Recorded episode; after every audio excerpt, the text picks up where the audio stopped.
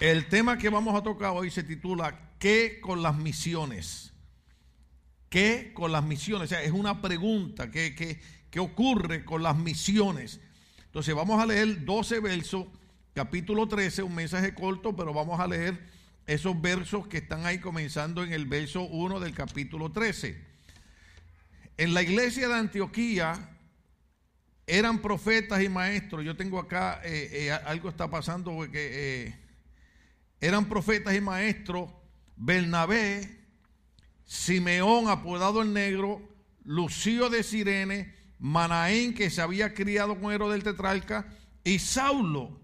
Observe bien, en la iglesia de Antioquía eran profetas y maestros Bernabé, Simeón apodado el negro, Lucio de Sirene, Manaén que se había criado con Herodes del Tetrarca y Saulo. Mientras ayunaban y participaban en el culto al Señor, el Espíritu Santo dijo, apárteme ahora Bernabé y a Saulo para el trabajo al que los he llamado. Así que después de ayunar, orar e imponer las manos, los despidieron. Bernabé y Saulo, enviados por el Espíritu Santo, bajaron a Seleucia y de allí navegaron a Chipre. Al llegar a Salamina, predicaron la palabra de Dios en la sinagoga de los judíos. Tenían también a Juan como ayudante. Recorrieron toda la isla hasta Pafos. Allí se encontraron con un hechicero, un falso profeta judío llamado Bar Jesús, que estaba con el gobernador Sergio Paulo. El gobernador, hombre inteligente, mandó a llamar a Bernabé a Saulo en un esfuerzo por escuchar la palabra de Dios. Pero Elimas, el hechicero, que, lo que, que es lo que significa su nombre, se les oponía y procuraba apartar de la fe al gobernador. Entonces Saulo, o sea, Pablo, lleno del Espíritu Santo, clavó los ojos en Elimas y le dijo, hijo del diablo y enemigo de toda justicia, lleno de todo tipo de engaño y de fraude, nunca dejarás de torcer los caminos restos del Señor. Ahora la mano del Señor está contra ti, vas a quedarte ciego y por algún tiempo no podrás ver la luz del sol. Al instante cayeron sobre él sombra y oscuridad y comenzó a buscar a tienta a alguien que lo llevara de la mano. Al ver lo sucedido, el gobernador creyó maravillado de las enseñanzas acerca del Señor. Punto número uno en el mensaje que con las misiones. El punto número uno que encontramos, ponme ahí el verso número uno nuevamente.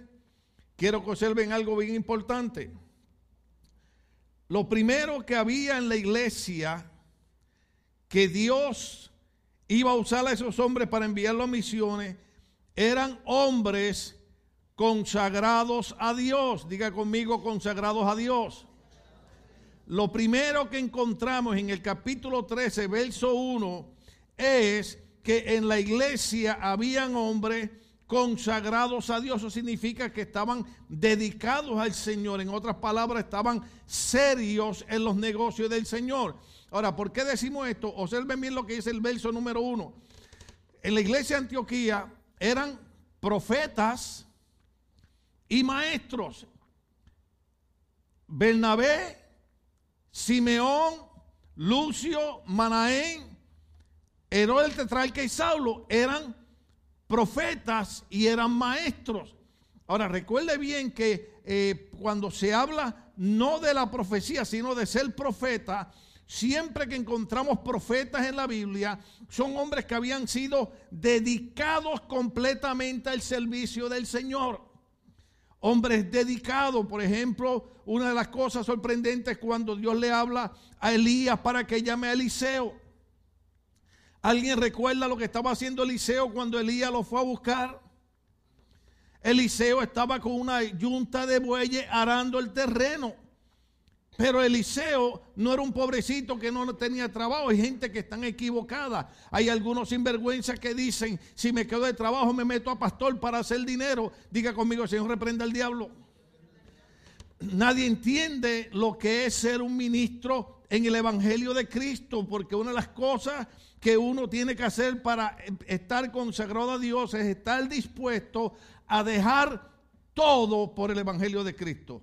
Ya se dañó el mensaje. Eliseo era de buena familia. Eliseo era de una condición económica muy favorable. Porque para tener los bueyes que él estaba trabajando tenía que ser una familia de dinero. Sin embargo, cuando Eliseo es llamado por Elías, él responde al llamado. Entonces encontramos número uno en el capítulo 13, los hombres que estaban al frente eran hombres consagrados a Dios, eran hombres dedicados a Dios. Suena a fanatismo, suena a religión, pero no es así. Si algo Dios está llamando en el siglo XXI, si algo Dios está buscando en la iglesia nueva, digo nueva porque me refiero a moderna, es hombres y mujeres que decidan consagrar su vida al servicio de Dios. Hoy yo meditaba sobre todos nosotros los predicadores modernos que predicamos sin saco y predicamos sin corbata. Aunque yo los domingos me pongo saco y corbata porque usted sabe, ya cuando uno está envejeciendo y está gordito, pues tiene que hacer algo para mejorarse y me visto lindo. No necesito saco y corbata para predicar. Eso no es lo que es el consagrado a Dios. Pero muchas veces nosotros, los predicadores jóvenes, tendemos a veces a criticar a los pastores viejos. Y se nos olvida que si nosotros hoy en día podemos hablar de salvación, si nosotros hoy en día podemos hablar de una experiencia con el Espíritu Santo, si nosotros hoy en día podemos hablar de un ministerio, se lo debemos a aquellos hombres que con su vida consagrada y dedicada a Dios lograron alcanzarnos a nosotros. Yo cuando hablo de mi pastor, le digo a mi esposa, estar en esa iglesia era terrible. Mi pastor era era extremista, eh, eh, aquello era difícil de lidiar con él. Pero ¿sabe qué, hermano? Si Dios no me hubiera llevado a la iglesia con ese viejo consagrado a Dios, diga conmigo consagrado, yo no estuviera hoy en el ministerio. Porque de donde Dios me sacaba, de donde yo venía, de la vida que yo estaba, yo no podía caer en una iglesia que fueran duérmete nene. Yo necesitaba estar en una iglesia donde el pastor fuera un hombre consagrado a Dios y me retara a mí a consagrar mi vida a Dios también. Cuando estamos aquí. Usted tiene que estar en una iglesia que usted sea retado a mejorar su vida espiritual. Déjeme decirlo otra vez. Usted tiene que estar en una iglesia donde usted sea retado a mejorar su vida espiritual. Yo quería traer la grabación hoy, no, no, no, no la, tal, vez la traigo el domingo, pero hay un pastor que no quiero decir su nombre ahora, no quiero que sepan que es el pastor Justin Franklin, eh, o lo dije, de Free Chapel. El otro domingo él estaba predicando, yo antes de ir para la iglesia estudio mi mensaje y escucho a algunos siervos de Dios para mantenerme inspirado. Y una de las cosas que él dijo era que la iglesia tenía que volver a los principios que ya no dejáramos de tener tanto, esta fue la palabra que usó, de tener tantos playboy en los altares. Uh. Tengo aquí una, una foto que no se le a los muchachos, tal vez la semana la podemos poner. La iglesia antigua, decía este predicador llamado Tozer, se dedicaba a los pobres, a la gente necesitada. Hoy la iglesia moderna se dedica a la popularidad y a las celebridades. ¿Cuándo estamos aquí? Necesitamos, como Hechos capítulo 13, verso 1, hombres que estén consagrados a Dios en la iglesia. Hombres que, que, cuando, cuando Dios los llama a ser profeta, pueden ser profetas como cuando Dios le dijo a Elías, a Elías llama a Eliseo. Hombres que estuvieron consagrados. Hombres, cuando usted estudia la Biblia, hombres consagrados, cuando usted encuentra un Josué, Josué podía hacer un montón de cosas, era un joven. Pero sin embargo, la Biblia cuando habla de Josué dice, y Josué sirviente de Moisés. Porque nadie quiere servir en la iglesia. Pero Josué estuvo dispuesto a ser sirviente de Moisés. Cuando Dios se lleva a Moisés, ¿quién queda al frente? un hombre consagrado llamado Josué. Cuando Dios se lleva a Elías, ¿quién queda al frente? Un hombre consagrado llamado Eliseo. Y así sucesivamente usted encuentra hombres y mujeres que la razón por la que Dios los usó poderosamente fue porque consagraron y dedicaron su vida al Señor. Ojalá y Dios le ministre a alguien aquí hoy. El segundo punto que encontramos en este capítulo 13 del libro los Hechos es el tipo de hombres que administraban la iglesia de Antioquía. Mire lo que destacaba a estos hombres. Mm. Número uno, eran servidores. Diga conmigo, servidores. Porque cuando, cuando usted ve la palabra, cuando usted la palabra, en la iglesia de Antioquía eran profetas y maestros Bernabé, Simeón, apodado el negro, Lucio, Sirene, Manaín, que se había quedado con el del tetrarca y Saulo. Pongo en el verso número 2 ahí un momento. Verso número 2. Mire cómo dice. Mientras ayunaban y participaban en el culto al Señor, el Espíritu dijo. Entonces, este tipo de gente de esta iglesia, que el mensaje se titula ¿Qué con las misiones? Estos hombres, número uno, eran servidores en la iglesia. Número dos, buscaban de Dios. Diga conmigo, buscaban de Dios. Oh, aleluya. Eran servidores, buscaban de Dios. Mm. Número tres. Usted, usted, usted ve el verso número dos que dice ahí. Mientras ayunaban y participaban del culto, el Espíritu Santo dijo.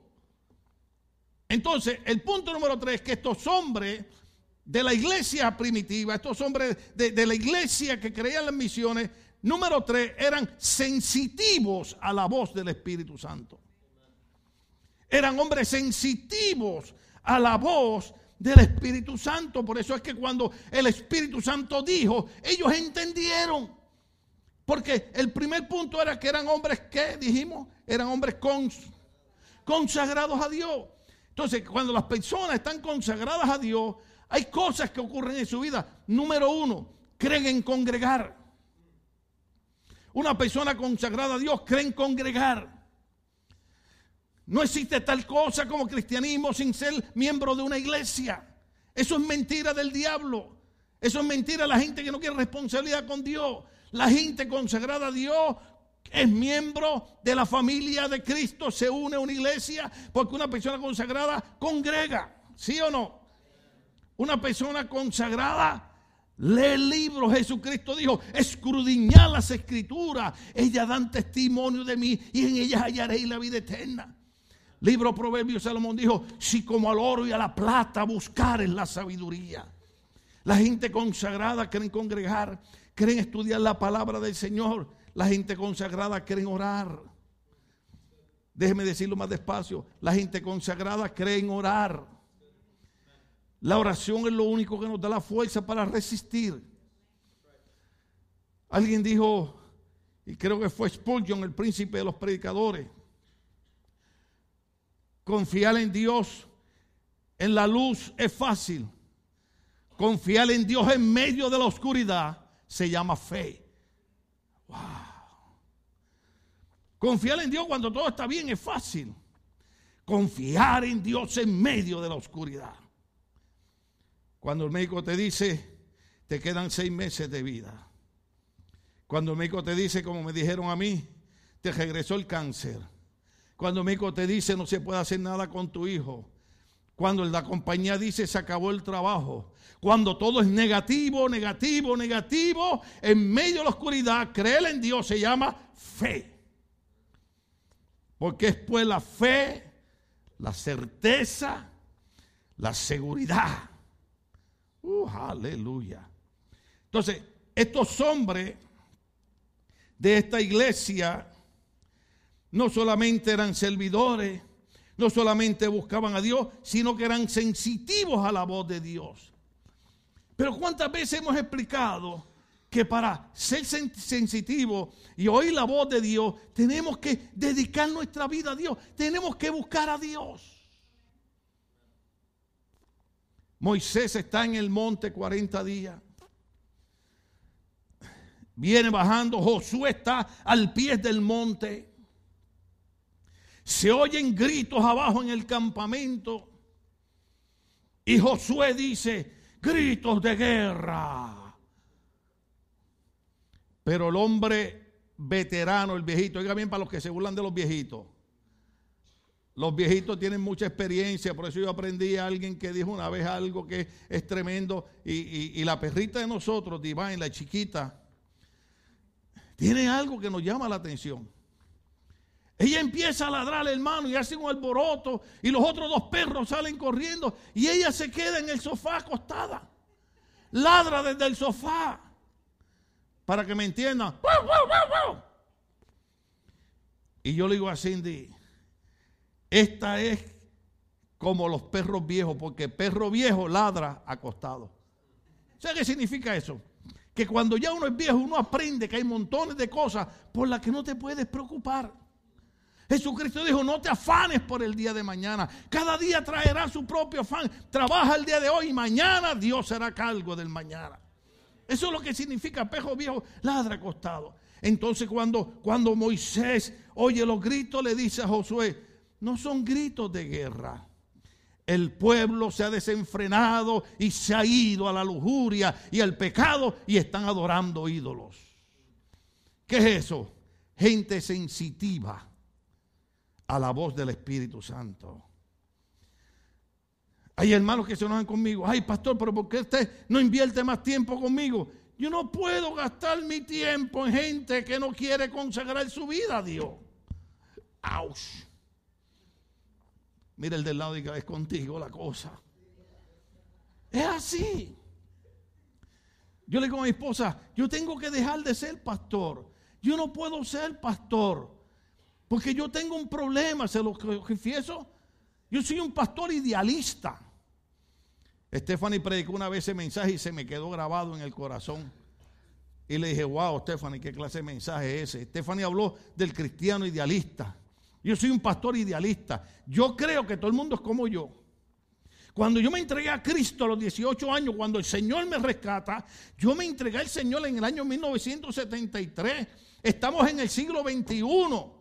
Y yo todavía por 45, casi 46 años estoy sirviendo a Dios en la iglesia. Ni en California, ni en Puerto Rico, ni en Colombia. En ningún país pueden decir, ese hombre ha entrado y ha salido 5 y 10 veces a la iglesia. No, desde que yo entré a la iglesia me abracé con la cruz de Cristo. Y aquí estoy diciendo como Pablo, porque ya no vivo yo, ahora vive Cristo en mí. Pero yo soy un pastor idealista y yo creo que todo el que viene a la iglesia y se entrega al Señor se va a abrazar con Cristo. Uh, se nos fue el tiempo. Seguimos. Yo soy un pastor idealista. O sea, yo creo que todo el que, el que se entrega a Cristo y acepta a Cristo va a comenzar a buscar al Señor. Cuando yo vine a Cristo, la persona más ignorante era yo. A pesar que mi tía me llevaba a la iglesia bautista cuando chiquito, mi abuela me llegaba a la iglesia católica también, gloria al Señor. Y agradezco a la iglesia católica, aprendí a respetar la iglesia. ¿Cuánto estamos aquí? Esto es increíble, que hay iglesia evangélica que no tienen respeto al Señor. En la iglesia católica hay que respetar. Esa catedral de, oígame, ¿hay mexicanos aquí? No hay ninguno. ¿Sí? La catedral se llama Nuestra Señora de Guadalupe en mi ciudad, en Ponce. Una, catedral hermosa, a mí me encanta. Unas puertas grandotas. Y la misa la dan con las puertas abiertas. Y yo, chamaquito, me sentaba y como la, la, iglesia está en el medio de la plaza, sí, igual que en México, ¿verdad? Yo me ponía a mirar para afuera. Y mi abuelita que no quitaba los ojos del cura, yo no sé cómo ella me veía. Y estiraba la mano y me jalaba la oreja. Mire, hermano, usted me tira la oreja, me llega hasta acá. Ella me, Hermano, había que respetar. Las misas eran en latín, ni siquiera eran en español. Estamos aquí todavía. Pero me dijo, la casa de Dios se respeta. Oh, aleluya. En la iglesia bautista me enseñaron que en la palabra de Dios no hay errores, que los errores los cometemos nosotros y que tenemos que estudiar la palabra de Dios. ¿Por qué usted cree que yo dejo mis pulmones dos horas y media, casi tres horas dando clase en la Universidad Teológica aquí. Porque la única manera que un cristiano puede vencer en la vida es conociendo la palabra del Señor. Mm. se nos fue el tiempo que hacemos. Entonces dice de esta manera, oh, gloria al nombre del Señor. Eran sensitivos a la voz de Dios. Punto número cuatro. Lo digo, eran serios en las cosas de Dios.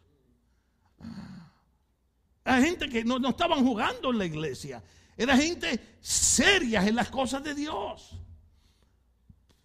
Usted sabe que eh, cuando nosotros venimos al culto, lo que venimos alimentando con la palabra, fortalecernos, compartir con los hermanos, orar por los hermanos. Tenemos un culto de oración, de oramos por todos los hermanos. Los jóvenes dan estudios. Los viernes tenemos enseñanza. Los domingos tenemos predicación. Pero cuando uno está serio con las cosas de Dios, donde uno le sirva a Dios no es en la iglesia, es afuera. Que la gente, yo no sé a quién yo le decía los otros días, eh, cuando yo estaba con el problema de las piedras, que todavía me quedan dos, Señor las reprenda. Eh, me estaban dando una terapia una vez a la semana. Y la enfermera me hablaba y, y me preguntaba cosas. Y yo nunca digo que soy pastor. Yo nunca voy y digo, oh, sí, yo soy pastor de la mejor iglesia. No, no, no, no, yo. Y entonces ella me dice, oiga, pero en una, una enfermerita le me dice, ¿en usted hay algo diferente con la gente que yo trato? Me dijo ella. Me dice, porque yo hablo con usted y le pregunto, y usted me habla de su esposa, me habla de sus hijas, me habla de que todo está bien, y yo veo con usted que usted tiene un espíritu de agradecimiento. Y si tuviera Norma aquí, la ponía a cantar agradecimiento ahora.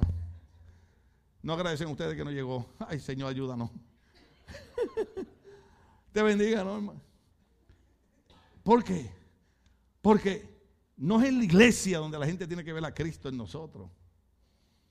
Aquí todo el mundo es santo.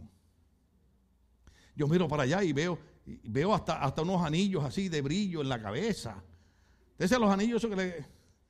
Uh, mira, hay algunos que tienen llamas de fuego como en Pentecostés. Y a otros le brilla el rostro como, a Moisés cuando bajó del monte. Pues yo quiero saber si eso mismo es afuera. ¿Qué hago con el estudio? ¿Lo sigo? Bueno. Eran serios en las cosas de Dios. Punto número 5. Oiga bien, ahí viene la bomba ahora no eran egoístas. Estos hombres de esta iglesia no eran egoístas. El problema en las iglesias, hermano, cuando uno no aprende a desprenderse, cuando uno no aprende a dar todo a Dios. Los viejitos predicaban de unas maneras y me contaminaron a mí.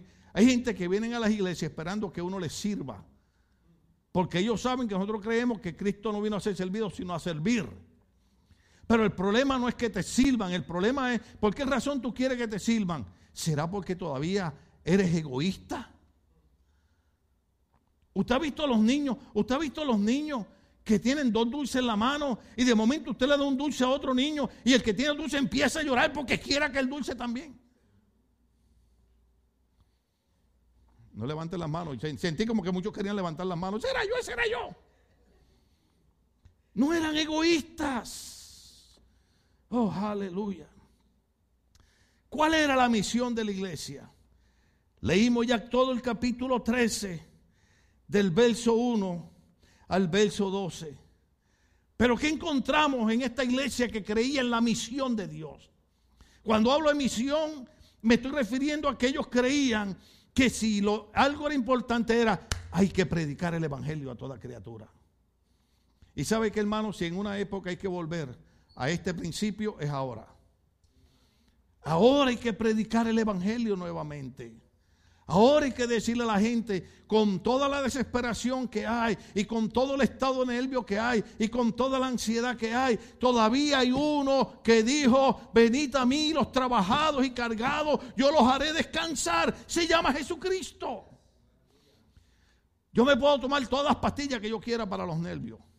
Me puedo meter toda la droga que yo quiero. Pero solo uno dijo, la paz os dejo, la paz os doy. No como el mundo la da, yo te doy esa paz. Oh, sí, dáselo fuerte, alabado sea el Señor.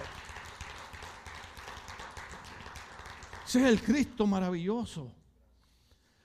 Ese es el Cristo que yo desde que Dios llamó a mi hijo a su presencia, me tuve que aprender el Salmo 4, verso 8 de memoria y todas las noches cuando doblo rodillas antes de acostarme, siempre termino la oración diciendo, en paz me acostaré.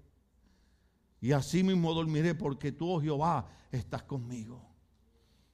Usted sabe lo que es paz. No es que no haya problema.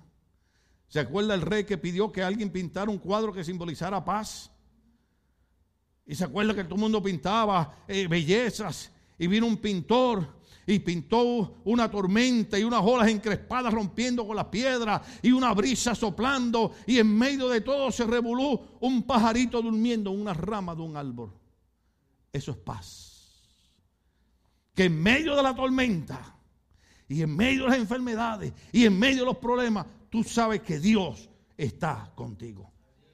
Eso es paz. Paz no es que no hayan problemas. Paz es saber que desde antes de Dios permitirme pasar por el problema, ya Dios me ha dicho que yo voy a salir del problema. Uh, usted no agarró eso. Oh, desde antes de yo entrar al problema, ya yo sé por la palabra que Dios me va a sacar del problema. Porque la Biblia dice que juntamente con la prueba, Dios dará la puerta para salir de la prueba. No hay problema, no hay enfermedad, no hay situación que Dios no abra una puerta para que salgamos de esa situación. Desde antes de entrar al problema, ya sabemos que vamos a salir del problema. Sea el nombre de Dios glorificado. Estos hombres, en el verso número 4 dice algo. Ponme el verso 4 un segundito ahí. ¿De verdad sigo? Verso número 4. Hmm. Había algo en estos hombres. Esta iglesia que creía en la misión. Verso número 4. Bernabé y Saulo enviados, diga conmigo enviados. Enviados por el Espíritu Santo, bajaron a Celesia, a Celesia y de allí navegaron a Chipre. ¿Qué distinguía a estos hombres? La obediencia. ¿Está ahí? ¿Está ahí? El Espíritu Santo los envió y ellos obedecieron. Mm. Mm, ¿Qué hacemos? El verso 5 es bien importante. Ponme el verso 5 ahí.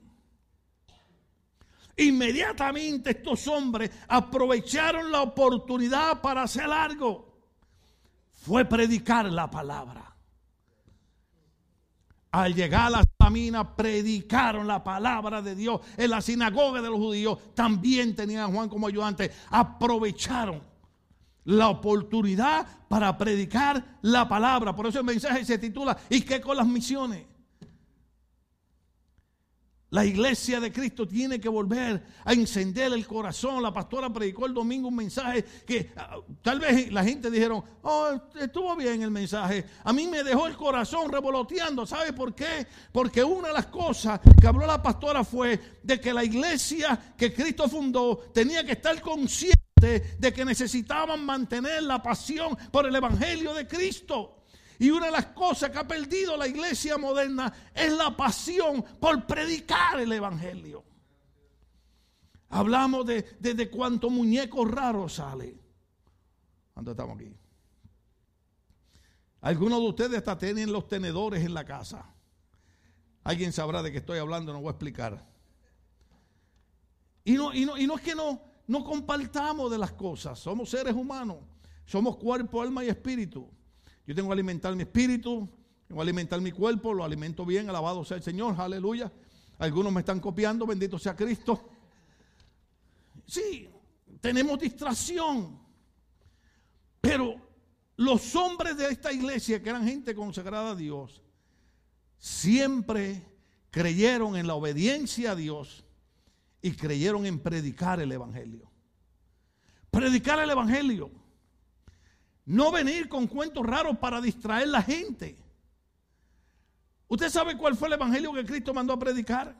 ¿Usted se acuerda cuando Cristo dijo, id y predicad el evangelio a toda criatura? El que creyere y fuera bautizado será. Hasta ahí está bien, no hay que predicar más nada. Pero el verso no se acabó ahí.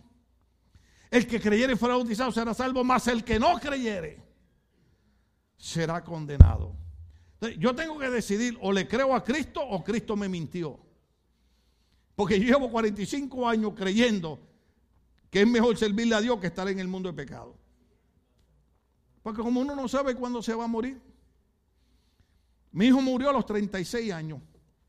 Y una vez le había dicho, papá, tú sabes, yo estoy entrando en años, día de esto el Señor me lleva, te queda cuidando a la familia. Y Dios lo llamó primero a él. Yo tengo dos, dos himnos que se los quiero dar a Tony. Esto es serio, hermano, dos himnos que le quiero dar a Tony. Tony, quiero que te los aprenda. Quiero que los cante en mi funeral. El problema es que yo estoy pensando morirme primero que ustedes. Y yo no sé a cuántos de ustedes les voy a tener que hacer el funeral. Eso no gustó. Por eso es que hay que predicar el Evangelio. Porque la muerte no le importa la edad de nadie. Hay gente que tiene cáncer y dura 20 años y hay gente que está gordo y colorado y sano y al otro día se murió fulano. ¿Sigo predicando corto o qué? Ellos dijeron, hay, hay, que aprovechar toda oportunidad y hay que predicar el Evangelio. Hay que predicar. Ahora, iglesia, déjeme decirle algo. Siempre que una iglesia como esta, voy a hablar de esta, con respeto a las demás. Yo sé que hay un montón de iglesias que hacen un trabajo maravilloso, iglesias que trabajan en las misiones, pero vamos a hablar de esta para que nadie se ofenda. Cada vez que esta iglesia proyecte hacer actividades para que se predique el Evangelio, para alcanzar alma, para alcanzar niños, para ayudar a la humanidad, siempre se va a levantar la oposición. Pero usted no me entendió eso. Siempre que el Ministerio Bautista Logo inicie y planee hacer algo donde se va a predicar el Evangelio, siempre se va a levantar una oposición, una guerra para que no lo hagamos. Usted tiene que saber que va a ser así. Hay que probar eso por la Biblia, ¿verdad? Aquí estamos. Alabado sea el Señor. Capítulo 13, verso 6. Verso 6. Se supone que los leamos todos, pero Recorrieron toda la isla predicando, ¿verdad? Hasta Pafos. Allí se encontraron con qué? Con un hechicero, un falso profeta judío llamado Bar Jesús. Y cuando usted lea hasta el verso 12, usted va a encontrar que algo que encontraron Saulo y Bernabé fue oposición en el trabajo que ellos estaban haciendo para Dios. Iglesia, abramos los ojos. No nos desanimemos porque vienen problemas. No nos desanimemos porque vienen enfermedades. No nos desanimemos porque las cosas no salen bien. Entendamos que cada vez que Dios nos llama a predicar y a hacer algo para su obra, se levantarán brujos, hechiceros, hasta el mismo diablo y los demonios del infierno para tratar de impedir que nosotros hagamos lo que Él quiere que hagamos. Pero nosotros les recordaremos, lo he dicho varias veces, les recordaremos que Pablo dijo, Iglesia, Ministerio Bautista Logo, entiende que en breve la iglesia le aplastará la cabeza a Satanás en el nombre de Jesús. Siempre va a haber oposición. Tú tienes que estar al tanto de eso. Lamentablemente yo no les puedo predicar en inglés, pero les diría you have to be aware of that. ¿Lo dije bien? Tú eres mi maestro de inglés.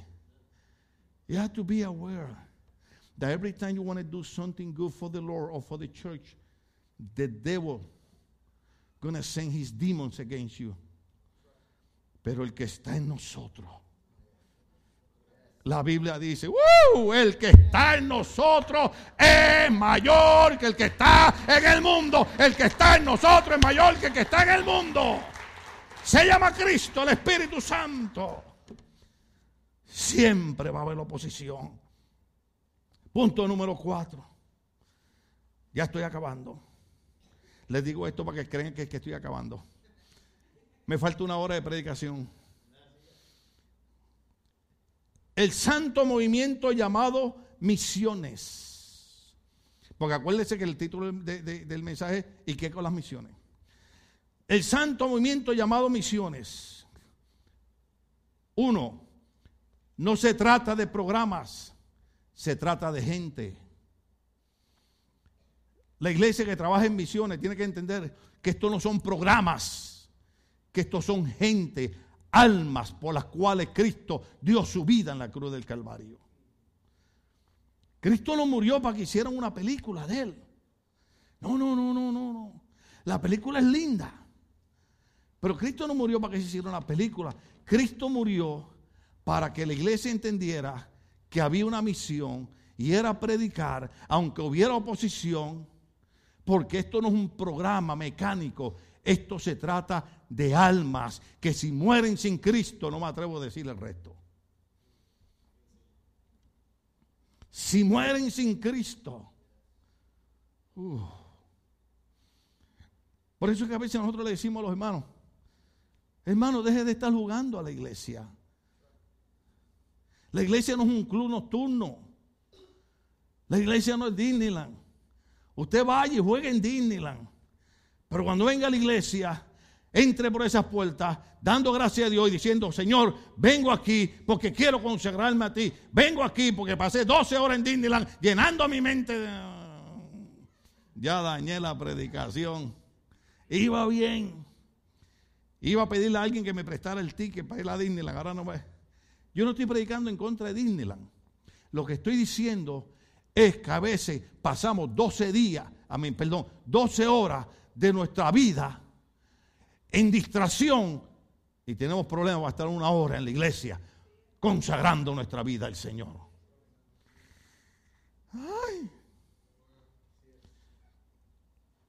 ¿Va bien el mensaje? Y no he comido, esperen que coma. Voy a comer aquí sentado. Le voy a pedir a usted que me dé cinco minutos. Come. Seguimos aquí. No es un programa mecánico. Se trata de gente. Yo el domingo le tengo que decir algo a la iglesia, pero eso lo voy a decir a ustedes. Nos quedamos sin dinero. ¿Sé por qué? Porque acabamos la escuela bíblica de vacaciones. Y sí es lindo decir que nos gastamos de 12 mil a 15 mil dólares. Gloria a Dios, aleluya. Pero cuando termina BBS, los pastores tenemos que empezar a orar y a clamar a Dios y a decirle al Señor, bendice a esos hermanos que tienen un compromiso financiero contigo. Y aquellos que creen que porque otros dan ellos no tienen que dar, quítales el trabajo. Porque se nos olvida que la Biblia dice que cuando nosotros damos, no le damos a Dios nada nuestro, porque la Biblia dice en segunda crónica, Señor, de lo recibido de tu mano es que te damos. Pero ¿qué significa eso? Lo que significa es que la razón por la que nosotros pasamos por esas luchas, esas batallas, esas oposiciones y tenemos que estar haciendo actividades y tenemos que estar buscando finanzas es porque creemos que no se trata de un programa mecánico de escuela bíblica de vacaciones, se trata de niños que el futuro de ellos depende de una palabra que es sembrada en el corazón de ellos. Pueden ser unos doctores o pueden ser unos criminales, depende del programa de la iglesia. Oh, aleluya. Se trata de gente. La iglesia no existe para, para distraernos. Yo había dicho que no debo decir estas palabras, pero disculpe si usted pensó que esta iglesia existía para distraerlo. Yo debiera tener más de 600 personas aquí. ¿Sabe por qué no las tengo? Porque muchas de ellas llegó el momento que chocaron con la realidad de que había que consagrar la vida a Dios.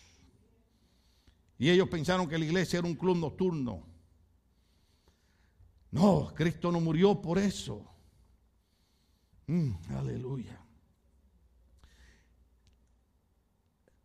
No se trata de un programa, se trata de gente. Repito algo importante. Hablé ahorita de las oposiciones. Y mucha gente cuando nos ven problemas, nos ven lucha, piensa que no estamos haciendo la voluntad de Dios, yo necesito decirte algo que han entendido todos los predicadores viejos. El hecho de que tú estés en la voluntad de Dios no significa que no va a haber oposiciones. El hecho de que tú estés en la voluntad de Dios no significa que no va a haber oposiciones. Aunque estés en la voluntad de Dios, va a haber oposiciones. Pero para esta iglesia la misión era un movimiento santo. Sigo. Este punto no le va a gustar a ustedes, pero es uno de los más importantes. Si tú oras que Dios salve al mundo, debes estar dispuesto a envolverte y trabajar por el crecimiento de la obra. Se lo digo más despacio. Si tú oras para que Dios salve al mundo, si tú oras para que Dios salve a los perdidos, debes estar dispuesto. ¿Estamos aquí? a envolverte y trabajar por el crecimiento de la obra de Dios. ¿Sí? Oh Señor, yo te pido que tú salves a los perdidos. Oh Señor, yo te pido que tú salves los adolescentes. Yo te pido, Señor, que tú salves a los jóvenes. Oh Señor, mira ese joven que entró y ha causado tanto dolor matando tanta gente en el paso Tesa. Oh Señor, porque alguien no le habló a ese joven de Cristo. No diga por qué alguien no le habló. Pregunta por qué yo no me envuelvo en el crecimiento de la obra de Dios. Es fácil culpar al diablo. Ya yo ni caso le hago al diablo. Ya he llegado a la conclusión que el diablo, como ya está arrestado, como Cristo lo derrotó y sabemos el fin que le espera, el diablo dice, ya yo no me tengo que meter a la iglesia a hacer nada porque hay gente que son más malas que yo. No oremos porque, mire, yo doy gracias a Dios por las iglesias americanas, doy gracias a Dios por las iglesias millonarias, doy gracias a Dios por las iglesias ricas, aleluya. Pero más doy gracias a Dios, y esto sale de mi corazón por gente que se viene a una iglesia sencilla donde no hay el dinero para comprar los paneles que se ponen aquí. Hay que venir a cortar madera, hay que venir a dibujar, hay que venir a pintar, hay que hacer salones, hay que comprar madera. Yo doy gracias a Dios por la gente que dice no solamente voy a orar para que Dios salve a los jóvenes, los adolescentes, sino que me voy a envolver en el crecimiento de la obra. Eso dolió, eso dolió. Porque la mayoría de nosotros, vaya, no estoy juzgando, pero tengo que decir la verdad nos gusta llegar a la iglesia donde ya están todos los programas establecidos. A mí me gusta llegar a una iglesia donde yo pueda ser útil, donde yo pueda usar mis talentos, mis habilidades para que esa obra de Dios eche hacia adelante. Y cuando un joven se salve, yo diga, Señor, soy parte de la salvación de ese jovencito que está ahí. Sea el nombre de Dios glorificado. Yo le estaba diciendo a alguien antenoche, hay un pastor amigo mío en Fontana, no es Noel, es otro. Lleva años pastoreando. Él me escribe, me quiere mucho. Sus papás eran pastores, sus hermanos evangelistas, misioneros, una familia de Dios tremenda. Pero él estaba en el tráfico de las drogas aquí en Los Ángeles, California. Y yo llego a California en el 1983. Y su hermana, que es una mujer de Dios, me dice, tú puedes ayudar a mi hermano a hacerme la mudanza. Me estoy mudando para Santa Ana. Y ese muchacho, ese día va a ser una entrega grandísima en Huntington Park. Ay, perdón, se me fue el nombre. Iba a ser una entrega de droga grandísima en Huntington Park. Y vamos bajando por la militar, por el freeway. Y yo no le prediqué, yo no le hablé de Cristo. Yo empecé a compartir con él lo que Dios había hecho con mi vida de dónde Dios me había sacado, cómo Dios me había sacado. Lo que era imposible para los hombres fue posible para Dios. ¿Sabe lo que me testificó ese hombre? Que mientras yo le hablaba, le pasaba como los discípulos camino a Maús. Su corazón empezó a arder. Sus padres eran pastores, sus hermanos evangelistas, toda su familia misionera. Él era el único que estaba perdido. Ese día iba a ser un negocio de droga. Y ese día, hermano, él no llegó.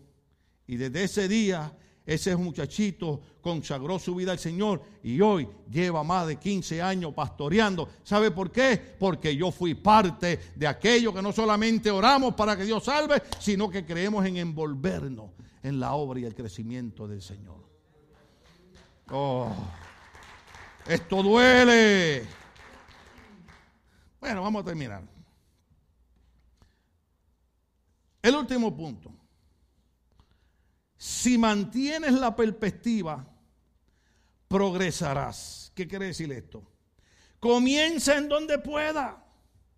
Saulo y Bernabé querían ganar al mundo entero, ¿sí? La iglesia lo mandó, vamos a ganar a todo el mundo entero. Pero ellos empezaron en Chipre. Empezaron en Chipre. ¿Qué quiere decir eso? Empieza en un lugar pequeño, no hay problema. Pero mantén la perspectiva, mantén tu vista abierta. Yo quiero ser parte de la iglesia que entiende que la misión es algo sagrado para Dios. Yo quiero ser parte de aquellos que vamos a alcanzar al mundo entero. Nosotros estamos aquí y usted dirá, pastor, esto es una iglesia grande. Es más grande de lo que usted se imagina. Porque nosotros durante 30 años hemos mantenido la obra misionera en Centro y Suramérica. Esta iglesia, con el poco dinero que entra, todos los meses sacamos dos ofrendas que van para la obra misionera. Pastores, iglesias que no tienen que ver nada con nuestra denominación, no tienen que ver nada con nosotros. Hoy tienen techo y tienen paredes porque esta iglesia mandó la ofrenda. Oh, aleluya. Cuando, cuando, cuando, hay, cuando hay huracanes y terremotos, los primeros doctores que llegan, los primeros médicos que llegan, son los de nuestra asociación con la que trabajamos. Por eso esta iglesia todos los meses manda su ofrenda a nuestra organización. Porque nuestra iglesia no es lo que usted ve aquí físicamente. Esta iglesia se ha expandido más allá de lo que usted se imagina pastores que hoy tienen su comidita porque esta iglesia envía una ofrenda misionera. ¿Qué es eso? Perspectiva. Perspectiva. Estamos aquí pero no podemos detenernos. Estamos aquí, pero tenemos que mantener la, mente abierta. A mí me gustó cuando la pastora predicó el domingo y dijo de las hermanas que terminando BBA ya estaban hablando del año que viene, del programa, que iban a hacer para aquí, para acá. Y yo dije, Dios mío, pero si no hemos terminado, pero eso, ¿qué es eso? Es perspectiva, es mente abierta. No solamente quiero orar, yo quiero envolverme porque yo creo en la misión de la iglesia de Cristo. Ya se me acabaron los versos bíblicos. Estemos de pie. Estos, estos mensajes como que nos deja el cerebro así como... ¿Verdad? Usted viene y dice, bueno, el pastor va a hablar hoy de Jurassic Park. O el pastor va a hablar de Toy 4. No, hermano, yo hablo de eso cuando me llevan a ver la película. Yo estoy diciendo, usted no puede ir a ver la película. ¿Cuántos entienden eso, hermano? Vaya y vea la película. Me paga la entrada, voy con usted, pero me tiene que comprar popcorn y refresco y todas esas cosas. Esto es una iglesia balanceada, equilibrada. Pero cuando uno como pastor ve que la iglesia se va inclinando, ¿cuándo sabe lo que es un sub y baja? ¿Sí? Cuando usted ve que el sub nada más se está quedando inclinado por un lado, usted dice algo está mal. Cuando usted ve que la iglesia, eh, las distracciones humanas, todo es alegría y gozo y paz. Y cuando usted viene al culto y usted no abre la boca para cantar un himno, usted no levanta las manos para aplaudir, algo está mal entonces hay que preguntarle qué con las misiones. Estos hombres y mujeres creían en consagrar su vida a Dios, creían en la obediencia a Dios, creían en, predicar, creían en la perspectiva. Y nuestra iglesia, aunque se levanta oposiciones, no puede perder la perspectiva. Hable quien hable, grite quien grite, nosotros no podemos perder la perspectiva. Aunque haya que esperar un rato para arreglar el micrófono, no podemos perder la perspectiva. Y en todo le vamos a dar gloria y honra al Señor. Amén. ¿Cuánto adoramos a Dios con aplauso en esta noche?